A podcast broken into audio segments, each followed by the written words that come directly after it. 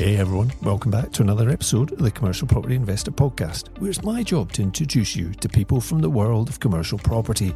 We're talking with investors and thought leaders about their experiences of the commercial property world and sharing our own lessons from the last 20 years to give you practical know how so that you can follow in their footsteps. If you've ever thought commercial could be your next step, but it just seems too confusing and opaque, then you've come to the right place. There are so many exciting opportunities in this dynamic sector, and I'm looking forward to pulling back the curtain and sharing them with you.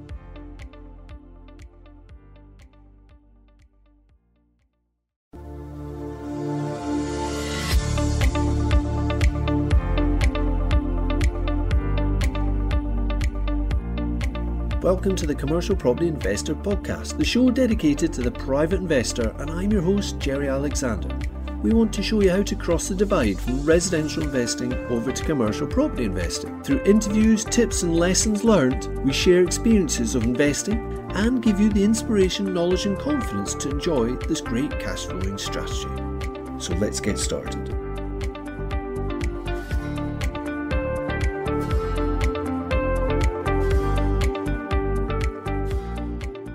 Welcome back and thank you for joining me on the CPI podcast. Believe it or not, today's show marks our three year anniversary of the launch of the CPI podcast. This episode will be going out on the 9th of March, which will be the anniversary of the first ever Scary Just Do It episode, which went out on the 10th of March 2020. Wow, how has the world changed since then? My world and yours too, I'm sure. This is episode 171, and some of you smart cookies will be thinking the maths doesn't quite work for three years, Jerry. That should be 156. Well, we have squeezed in the odd extra one every now and then, but the thing I've been really proud of is every single week we've managed to get an episode out. And I have to thank the team for that because I don't always get them to them in a timely fashion and they have to turn them around really quickly. Sometimes we get ahead and we have a few shows recorded, and other times I'm maybe just doing it by the seat of my pants. But nevertheless, we've managed to get an episode out every week and every now and then sneaked in one of those little extra ones. And I'd love to do more of that, but I haven't just been able to create the time yet, as much as I've wanted to anyway, to get those extra little episodes out. But I'm going to work on that from here. And I hope you've enjoyed many of the previous episodes, and I don't expect you to have heard all of them albeit I have met one or two people who have, and they know me more than I know myself. It's slightly like an out of body experience when you meet someone you haven't met before who knows you and can remember sections of episodes I can hardly remember doing. So, whether you're a CPI podcast fiend, an occasional listener, or this is your very first one, thank you. Thank you all. Thank you for your feedback and for your continual support. It means a lot. I love doing the podcast, and every episode we put together, I learn new stuff about commercial property, of course, about other investors, about myself, and about our business. So, as a celebration, we're going to be giving away three partnership tickets for our next Full Members Day to some lucky listeners. Yes, you could attend the whole day for free. That is all I'm going to say right now. There'll be more on that later on in the show. Okay, let's get into today's discussion. There have been a number of super guest interviews over the last few weeks I really have enjoyed, but there's one topic I want to talk to you about myself because a few of our consultancy clients have been struggling with their contractors and the members of their power team, and they're asking me this question, or uh, in different ways, but effectively the same question, which is why are my contractors and other members of my power team struggling? Why are they not getting back to me? Why don't they know that tip you gave me last time we spoke. So they've maybe gone and spoken to a professional about um, fire control or something or layout, and and they've not quite corresponded with the same answer. And they're like, well, why is that? And why don't they understand layout design quite as much as I thought they did? Or or why are they suddenly so flipping expensive? So these are just pains, right? When contractors or professionals, and I'm going to kind of go between the two here on this episode, but where those people in your power team are maybe just not quite firing in all cylinders. And it's not necessarily because they're um, becoming poor at what they do, it's just, I think it's a different issue. I think it always comes back to the same thing, right? I think you are moving on and growing, and they're starting to be pulled into things that might be slightly out of their depth. Outside of their comfort zone, should I say, maybe more politely, or outside of their expertise. Because if you've been coming at this as I did from residential, you'll have created this team that support you. And okay, it can be fractious sometimes, but basically, you can get a house done, refurb, whatever it is, get it let, move on to the next one. And you can use the same team. But now you're starting to grow into a different area that might start affecting the types of contractors and professionals you're dealing with. And I was thinking about this earlier. How many contractors or professionals do we still deal with from our residential days? Now, admittedly, they are a long time ago, but the answer is none. And even when we had just one or two locations, commercial that is, I, I think all of that team has changed. The only one I think we still work with is a lawyer. So when we first bought our, that first commercial, we brought on a new lawyer, and they're still with us, and they've been really supportive and fantastic. And we have brought in other lawyers for other elements of the business and businesses, but effectively, those guys that helped us do the acquisition are still with us. But everybody else has changed the carpet fitters, the electricians, the plumbers, the architects, everybody. Now, have I fallen out with them all? I don't think so. Um, I'm sure some of them might think we have, but we haven't. It's just that we've grown. And if you think about it, in life, it happens all the time. If you're building something in your life and others don't come with you, you can drift apart. I mean, think about it um, relationships, maybe family or, or partners. How many thought you were silly to start this property thing in the first place, particularly in the residential? And maybe now they're thinking, hmm, this commercial stuff, I don't think you should be doing that. I mean, at least at the start.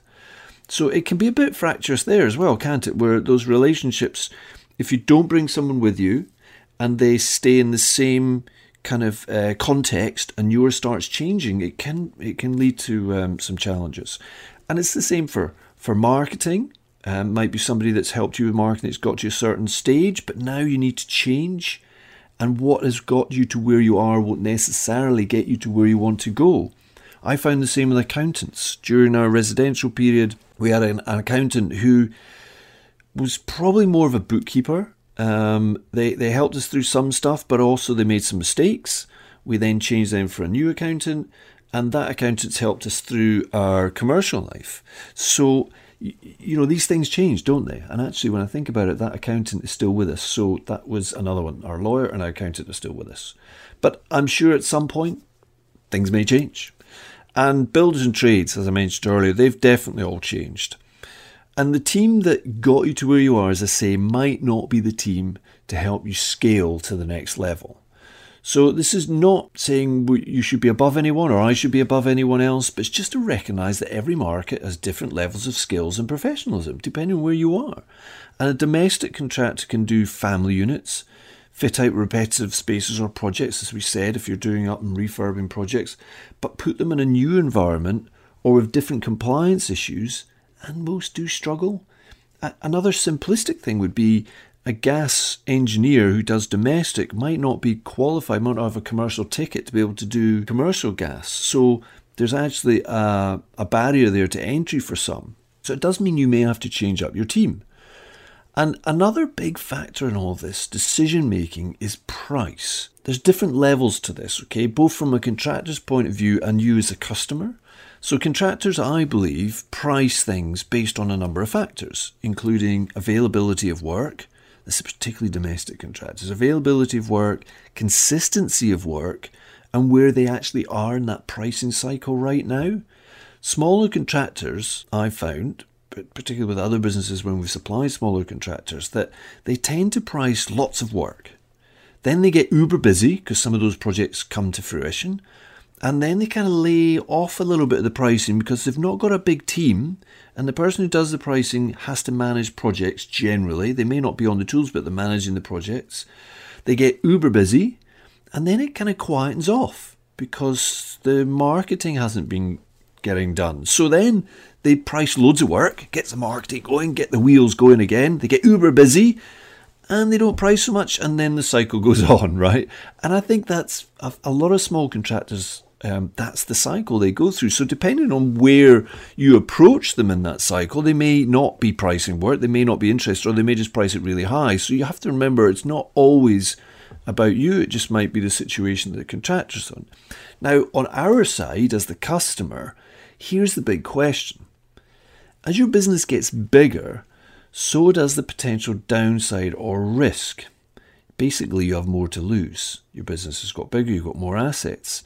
Now, I'm not saying don't be sensible from the start, of course, but the more you grow and the bigger the projects, the more consideration you and your contractors will need to give to compliance, health and safety, method statements, insurance, risk assessments, and all that comes with running construction sites or operating business space.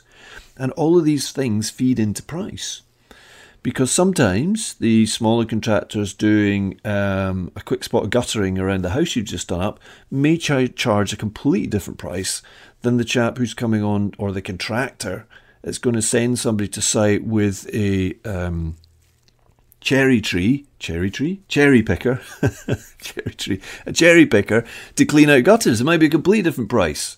Um, there's just more to it. So anyway, let me ask you this do you pat test everything right now? Pat test is when you test the electrical appliances annually to make sure that there isn't any faults in them. If you don't, when do you think you might need to? Um, do you ask every contractor that comes to your sites, and if you're doing houses right now, domestic, every contractor that comes to site, do you actually ask to see their insurance certificate to make sure that it's valid and it covers the right amount of indemnity that you need? What about their method statements? and risk assessments. Do you ask for that? Now, if you're doing up a two bedroom house, you know, do you need to ask for a method statement or risk assessment? Actually, yes, you do. I'm afraid. But then, of course, you might want to balance that up with the risk. But, you know, do you provide proper welfare facilities? There, there are quite a lot of things you need to think about. And when doing up a one or two bedroom flat with the odd contractor, these might not be things you think about. And some of you will be answering, Of course we do all of that. Pooh, of course we do, Jerry. But others who are coming from those single house refurbs may not have thought about it yet. So my question is if you're going to scale your business, when are you going to take all of these things seriously? So in your mind, you may have these things there and you think, well, yeah, I need to do it. I know I need to cover it. Yeah, yeah, I will start doing that. But when? Because if you want to build a big property business, if that's what you're committed to, then you're going to need to do these things. So why not begin now? And that, my friends, is when you'll find that some of your current contractors will deselect themselves because they can't be bothered with that level of detail. And now the balance of price changes. So brace yourself. brace, brace, you may have to begin to pay more in general for contractors and for some professionals. Now, the professionals are slightly different, of course, particularly if you're talking about architects, um, quantity surveyors, or perhaps um, individuals that are working on building control or engineers. They all need professional qualifications to be able to offer you advice, whether it's domestic or on commercial. But there is things about that scale that change. There are some elements there where the type of contractor or sorry, type of professional outfit that's dealing with those larger projects may not necessarily be dealing with the smaller ones. But anyway, back to contracts themselves. And I have to interject here, by the way, that I have had a contracting business myself with a partner. We got to around a million pound turnover. It wasn't a huge business, but a lot of that turnover was on smaller projects and lots of customers. And it was mainly domestic with some commercial. And we were trying to move more into commercial work, but it was challenging. And I can really sympathise with contractors. It's difficult to keep up with all that paperwork and all that extra stuff that you have to do. But it does become more and more important because what if something goes wrong? Now, we don't want anything to go wrong, do we? So you just have to think when am I going to start doing that? Now, if you are starting to do that and you're taking on some of those larger projects and then you're asking these contractors to price them based on what the engineers and the architects are telling you that you need, some of those contractors just may not either A, know how to price it. B, they may not have done it before. Or C, they just might not be interested because that's just not the type of work they're after. But there are other contractors out there that that's specifically what they're set up for. And that's when you might need to start making those changes. So for me, there's really three reasons contractors need to be changed out as you scale, right? So the first one is they don't have the capacity or compulsion to take on jobs more professionally at least as more professional you need them to become. So that's the first thing. The second is that they may not actually have the skills to carry out commercial work, like the gas engineer was talking about. And this is the same reason that some of your professional team may need to change. They might not have earned the skills or the experience, for instance, to do multi let office fit out or to divide up an industrial space because they haven't actually done it before. And there are little things in there. And I mentioned this in a podcast recently. If you're going to look at running spaces with multiple clients, or indeed with one client, you need to think about operationally how is that space going to work. And sometimes complying with where toilets should be and how many there should be and everything else is important, but actually where they are is equally as important and sometimes that isn't brought through in your in your professional team and you need to have a wee bit of a, a think about whether they have got that experience or whether you need to bring it in from somewhere else. Because once everybody leaves and the project's finished you're the one left standing there with the project. So it's got to work for you and for your customers that you're going to be hopefully servicing for many years to come. And the worst thing is i don't want you to build this a building or fit out a property and then you end up with having to make loads of changes. Because as you develop that space out, bring in new customers, you start getting feedback and you realise, you know what, that wall's in the wrong place. Plumbing's in the wrong place. I should have done this with that space. And gee whiz, I could have let out that office. Why did I give our um, team such a big office? Actually, they only needed a small office because we're not there all the time, or whatever it is. Operationally, you need to make sure somebody's got that experience. Anyway, back to the contractors thing. So, thirdly, pricing. Some domestic contractors will actually price themselves out of work. It's worth mentioning again that the way domestic contractors price work may take them, or make them, sorry, too expensive for those longer term commercial contracts. You see, as they're pricing, they tend to price, or some of them will tend to price at a higher hourly rate to compensate for a few things. To compensate for downtimes when they don't have work, to compensate for when somebody has to go out and price a small job, come away and they don't win it, and they or even if they do win it, they realize that actually I've spent more time pricing this thing than I'm actually going to earn on it. So there's elements of inefficiency that domestic contractors need to price in. So what they tend to do is they have a higher hourly rate. Certainly if they're successful contractors, they'll have a higher hourly rate for doing things to compensate for all of that. Now, on the flip side, the commercial contractor has more compliance to do, or at least is taking compliance more seriously, but they tend to have longer term consistent contract work, which means they can be more competitive. So I'm just talking from experience here, but I've found domestic contractors that we've worked with before, when I bring them into a commercial environment, they are still pricing at those domestic rates. And and when you go from doing like a two hour or a two day project coming in, blitzing, getting it done, maybe being a little bit helpful with some follow on trades and everything else, and then leaving, that price is acceptable within those that sort of time frame. But when they come on a contract for two, three, four weeks or even months, and they're still pricing at that hourly rate, that's when your bills can get really expensive. So it's another reason why you might need to start considering going for a commercial contractor. Now, some commercial contractors give you the heebie jeebies and you think they're just going to add another zero into everything. And some of them will, right? It's not a perfect science, I'm afraid.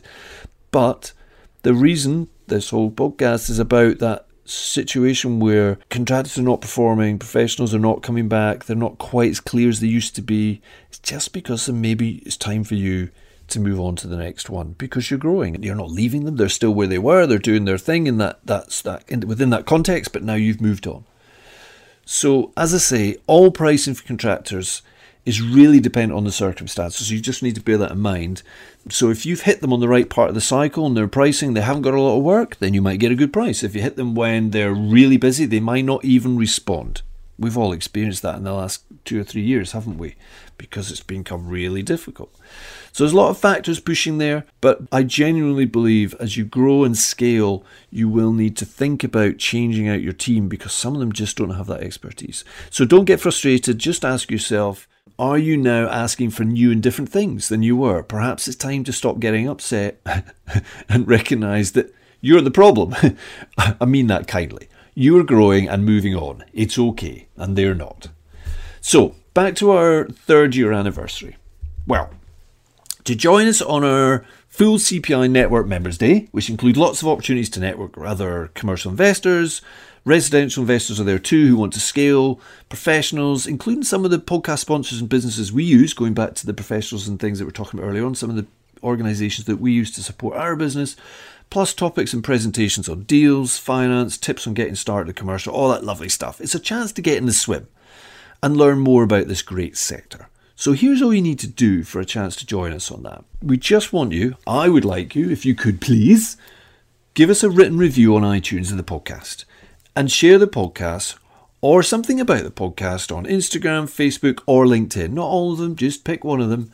We'll put your name in a draw for three tickets. And by the way, the day is priced at 250 quid for non members, so that's £500 for a couple and we're basically giving away three couple tickets, if that makes sense. So the draw will take place a few days prior to the actual event, which is happening on the 27th of this month. So you don't have long. Just let us know when you've written a review or shared the podcast on a post, and we'll pop your name in the draw. Now, we're going to pull that out near the time. So the 27th is a Monday. We'll probably do it on the previous Wednesday, sometime around about then. So if you listen to this after that date, sorry you missed it. If you listened to it before, when you finish, when I finish this, just jump on iTunes, give us a review. It'll be really helpful. And you know, every single time somebody puts a review out there, it really helps with our listenership and our ability to draw in guests because they do ask, you know, how's the show performing? And they can see there are ways of looking at how podcasts are performing. And one of the matrix is reviews. So if you could help us with that, would be eternally grateful. So go on, help us celebrate three years of podcasting, and all that activity will bring in some extra visibility for all of us so we can bring in more commercial property superstars. It'll only take a few minutes, and you could be joining us in the swim at the end of this month. So all the best, and thank you, each and every one of you, for tuning in.